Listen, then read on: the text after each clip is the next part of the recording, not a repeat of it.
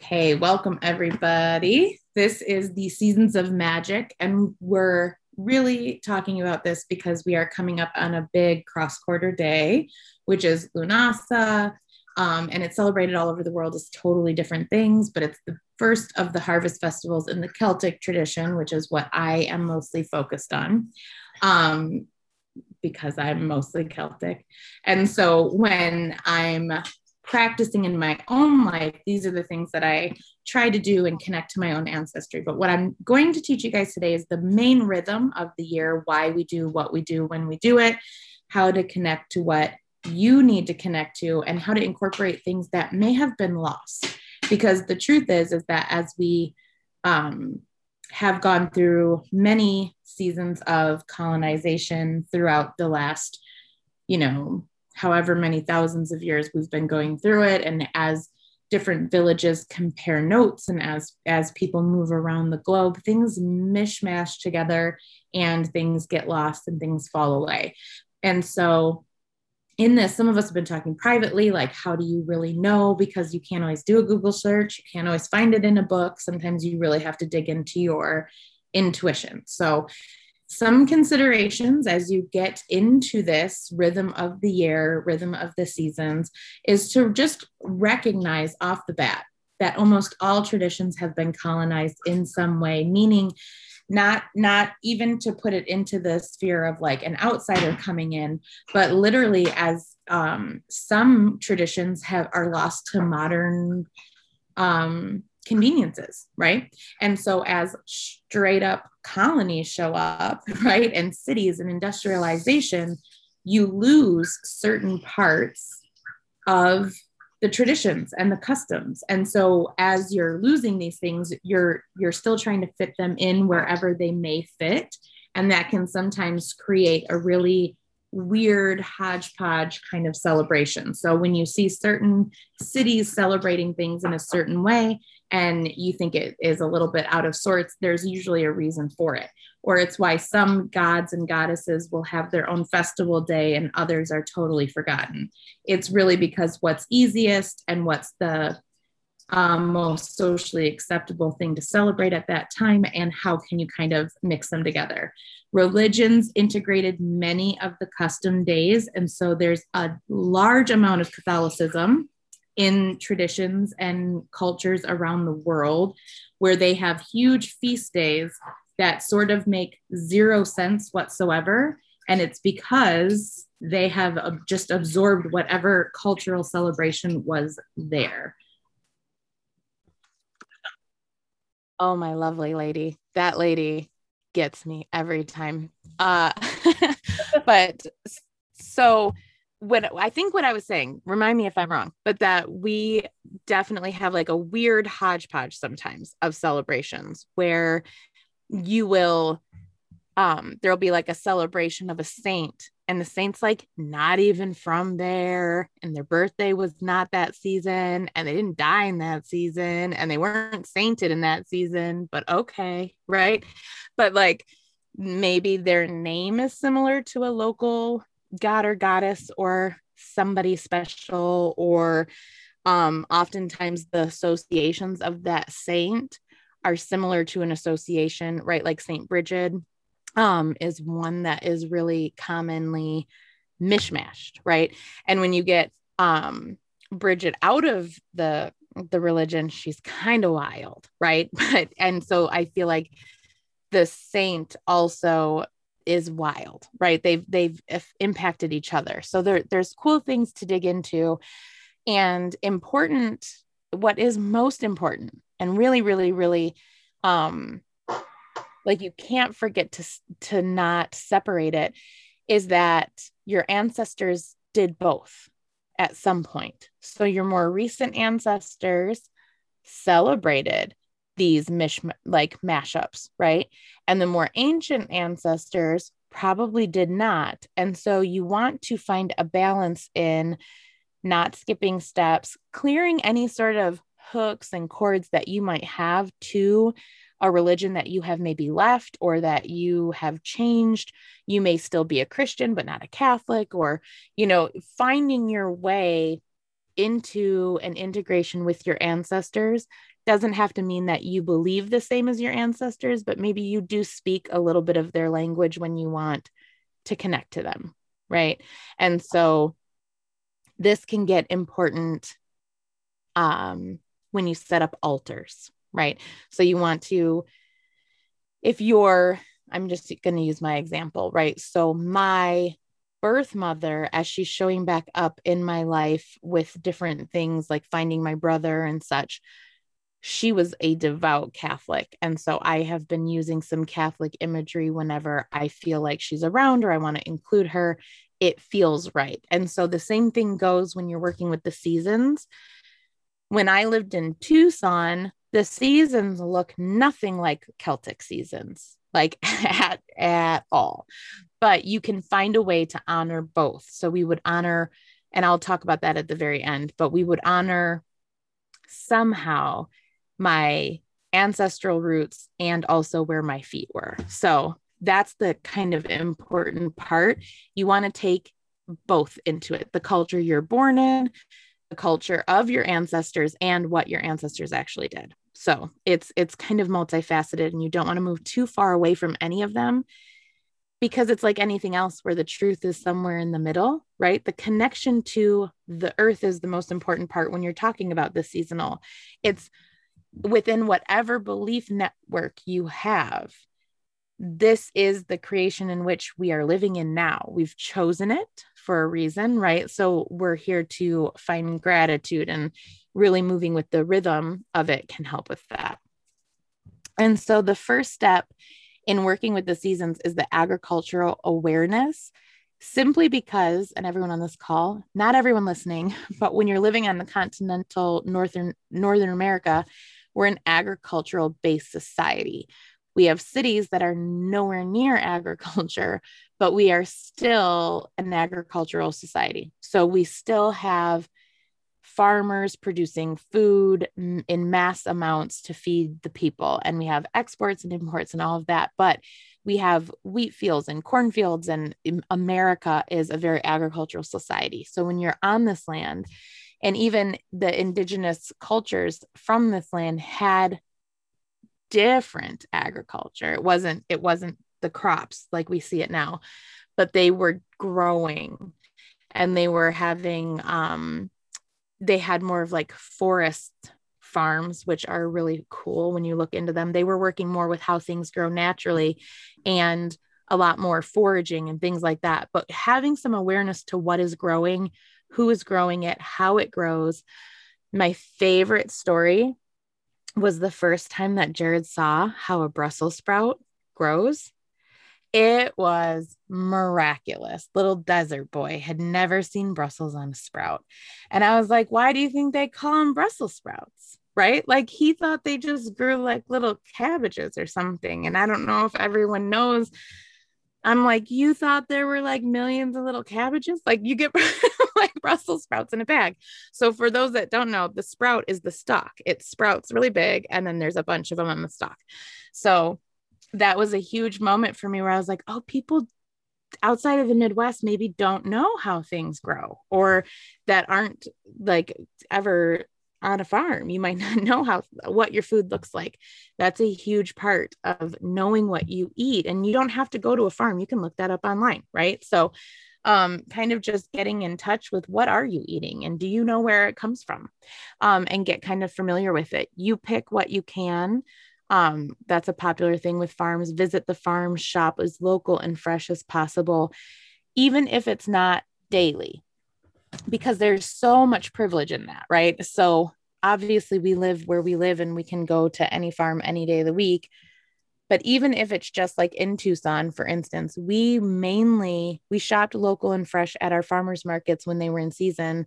And when it was out of season, out of growing season, um, we would just do it for feast days. So even if it's just part of your spiritual practice, right? Or you you make sure that your big feast includes a lot of locally grown stuff.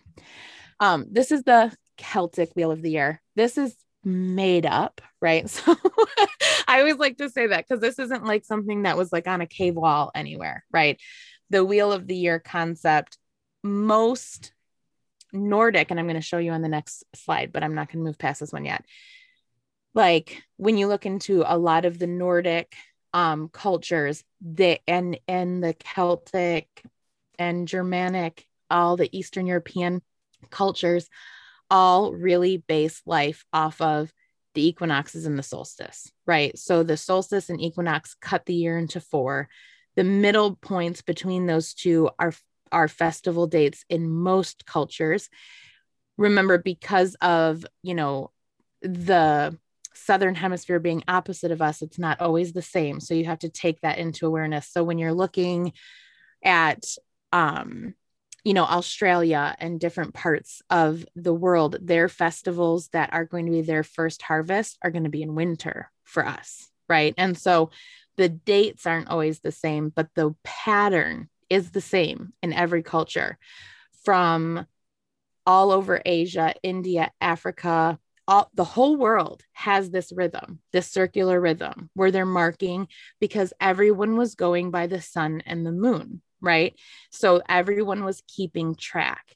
And how we now have leap years, uh, the Nordic culture had they they had a lunar calendar and then once every 4 years they had a 4-day festival in the middle of the year outside of their calendar, right? Instead of the way we do it. So there's there's all these different ways that people throughout history, like the more ancient you go, um, aligned themselves with the seasons, but this was the lived experience of humanity. And so if you can bring it back to being that, it kind of takes all of the weirdness out of it. So now we have three, four, five thousand years of astrology that we can add to it. And so then we can put that on the cross quarter days because quarter days are going to tell us when things are zero degree cardinal sign, right? Everyone remember that from astrology. And so when we move into Aries, it's the spring equinox. When we move into summer, it goes into Gemini, right? Like we're we're moving through like that. So this is kind of how it looks for us here in the northern hemisphere and in the United States for sure. And these are all Celtic-ish celebrations. Um, this is what the more Nordic calendar looked like.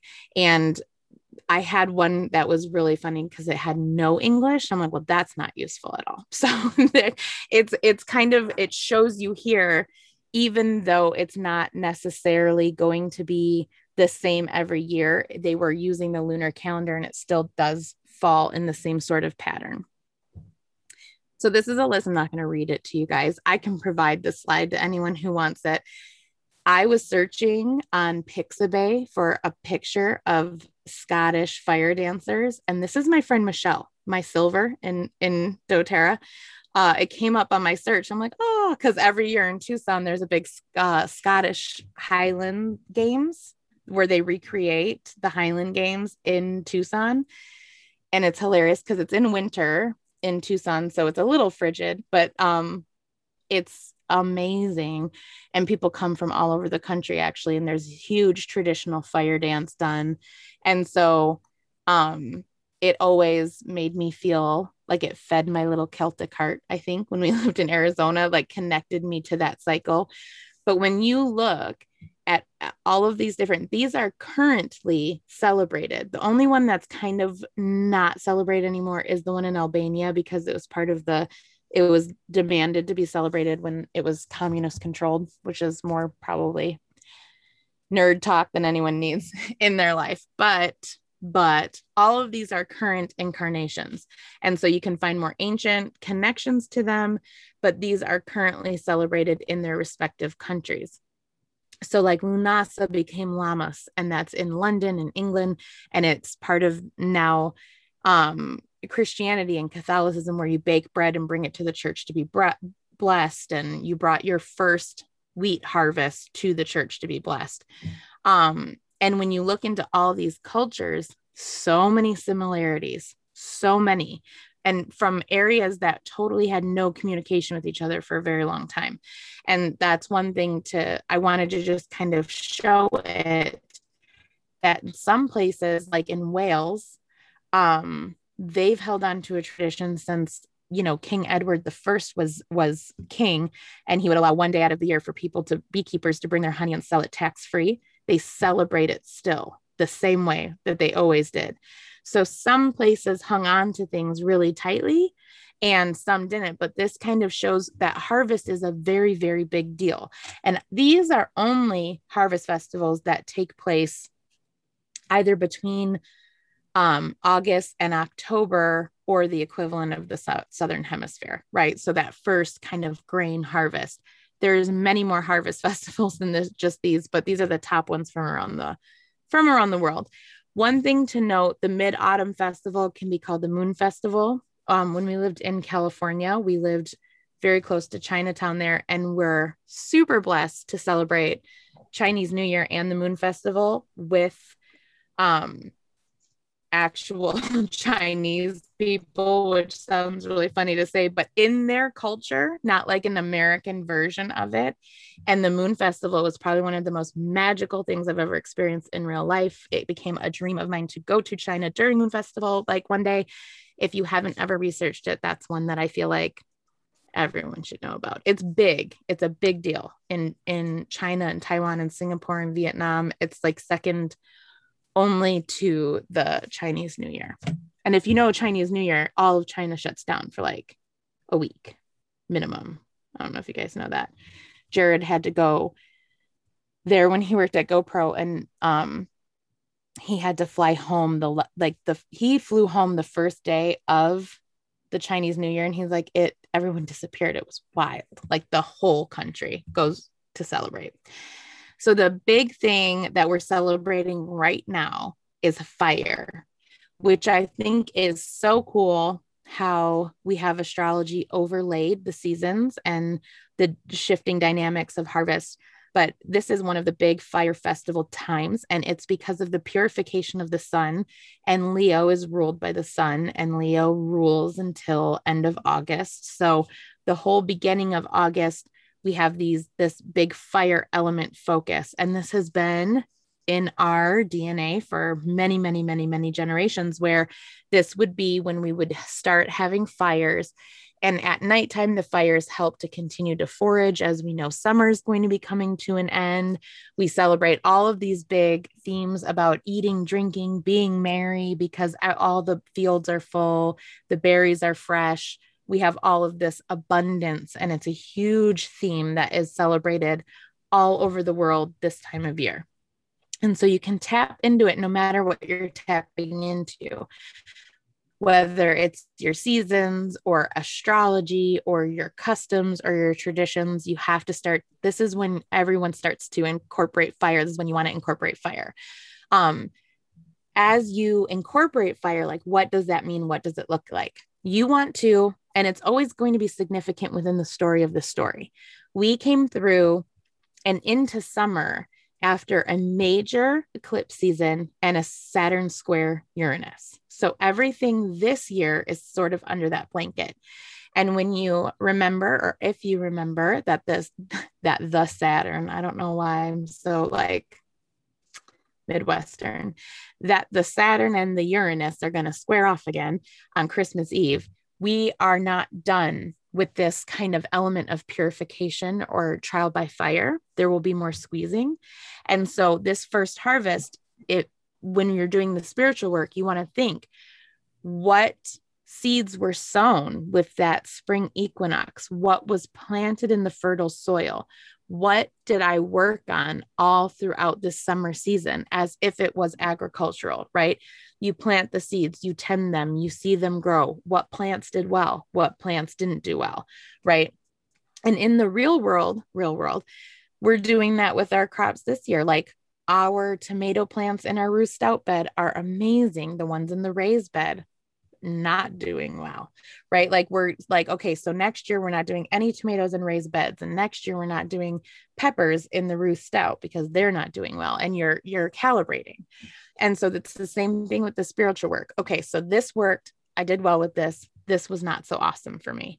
And you want to take into account that we have like five retrograde planets and we're about to have a sixth. We're inward. If you're not processing inward, it's going to process itself right? And I we're recording, so I don't want to say anything like too intense, but we've seen this in my household, right? Things that are not being processed will come up and out. And so you want to look at it with the blessings and the gratitude mindset. You want to look for the purification. Um, and that can be really literal. There's certain beds we have to rip out and we can still get a second round of seeds planted. So think like that. First harvest is not last harvest. This is a totally different celebration than the harvest festival of Samhain, right? Because that's like, get it before it's going to go away, right? This is okay, while it's still ripe, while I've still got time. I've still got another 2 months of good weather. So what else can I do? What what do I need to make this work? It's got like major major um like how I use the lunar cycle and talk about cleaning out the closet. It's that same phase where you take a look at everything after the purge and you're like, okay, what do I need to make this a complete wardrobe? It's that kind of energy. So, what makes a practice?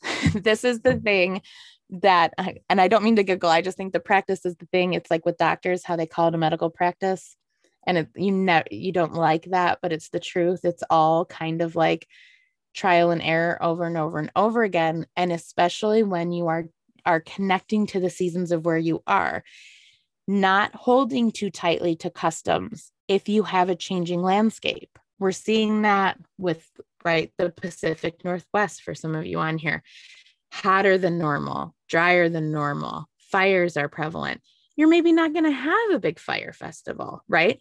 You're maybe you're maybe going to want to conjure up different you know imagery don't hold too tight to this is when we fire or you know it culturally that culture, like if we were away from all outside sources, that culture, if it noticed a changing tide, it would wait until the rains came and then have a fire festival, you know, when it was safe. It would shift with the times. And you see where things like that have occurred, where um, different customs have fallen away as things have moved and shifted. I forget the name of it it's in Japan and it's after no, it the, this festival is before the rice planting, but it moves depending on what the weather's like. So it stays a little bit more fluid, right? And and same in India when they have finished their planting cycles and the rains have stopped, they have another thing and so it moves according to the weather. It's not according to a date and it's not according to the sun or the moon. It's weather based. And so honoring where your feet are and what the land you're on is telling you right and and not holding too tight to customs just because you think that that's the way you want to do it another thing is honoring the customs of your ancestors however you can where your feet are in some way so that might be um you know ordering a sprig of wheat if you're so super far from a wheat field from Melissa or gathering resources, doing an exchange with someone that does live near something, having something on your nature altar altar that reminds you or is something that your ancestors would have done. Um, if you're Celtic, I'm just going to use that because this is what I know.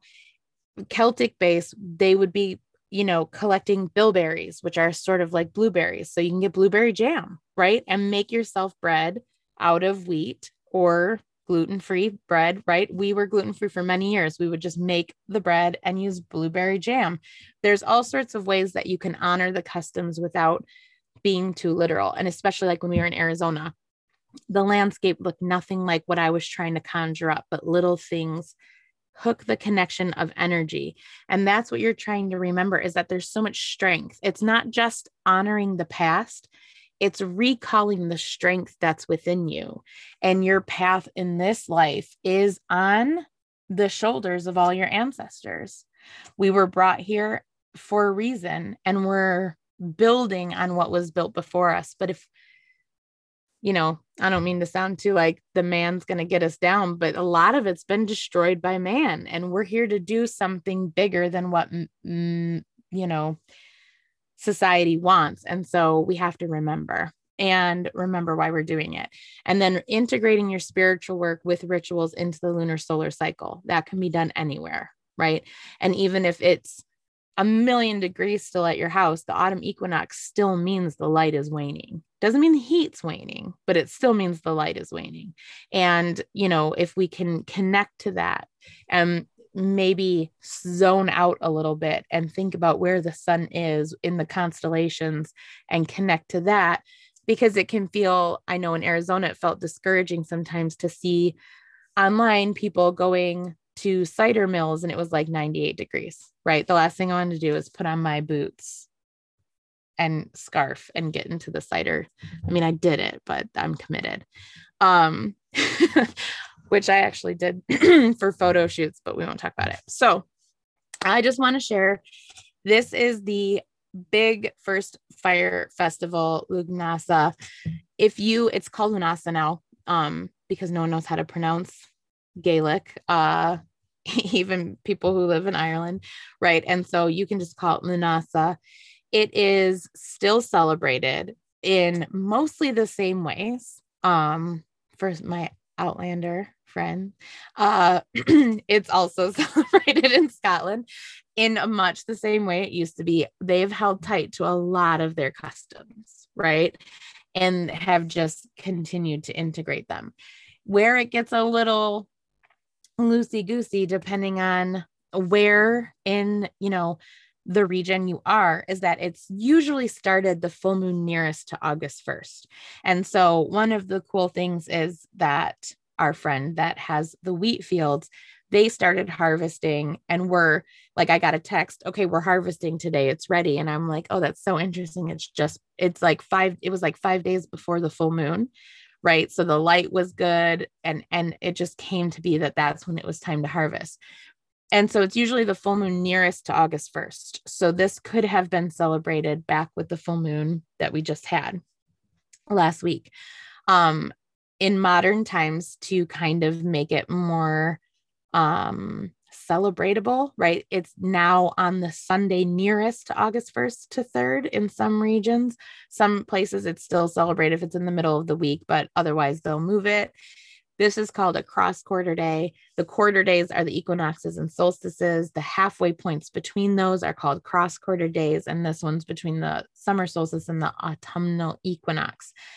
This is officially in the spiral in, right, towards the winter solstice. We are moving away from the sun. And when you get into the Celtic culture, um, Lugh was L U G H was the sun god.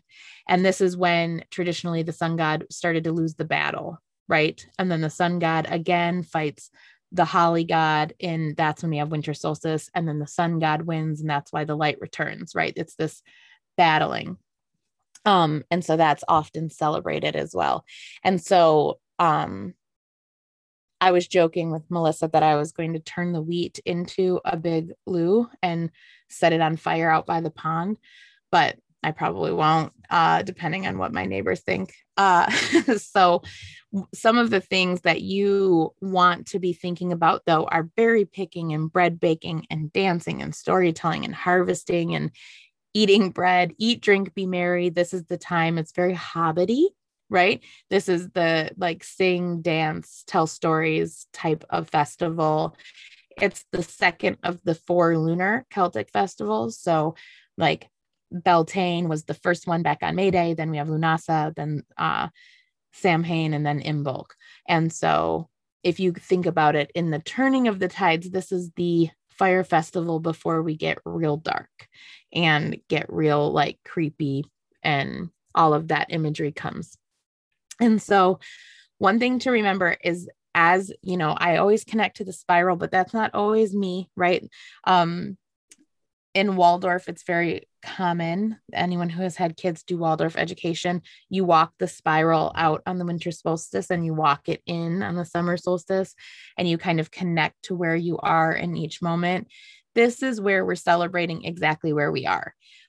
We're not planning our stores for summer. We're not necessarily um, having to act and do because there's a pressing time. This is very, like I said, Hobbit like, or if you think of Thor in Asgard, right? It's very celebratory where the fields are high, the food is good, the the the living is easy and so as much as you can connect to that energy it will pull you back to the awareness of ah yes things are good and even when you look at that world list even when they're not celebrating like harvesting of grain they're still celebrating abundance. And in some different regions, this is traditionally when the rains end and the sun comes back. And so it's global this time of year. And I think that that's cool because we are globally you know impacted with leo and and ruled by the sun. So i'm going to pause the recording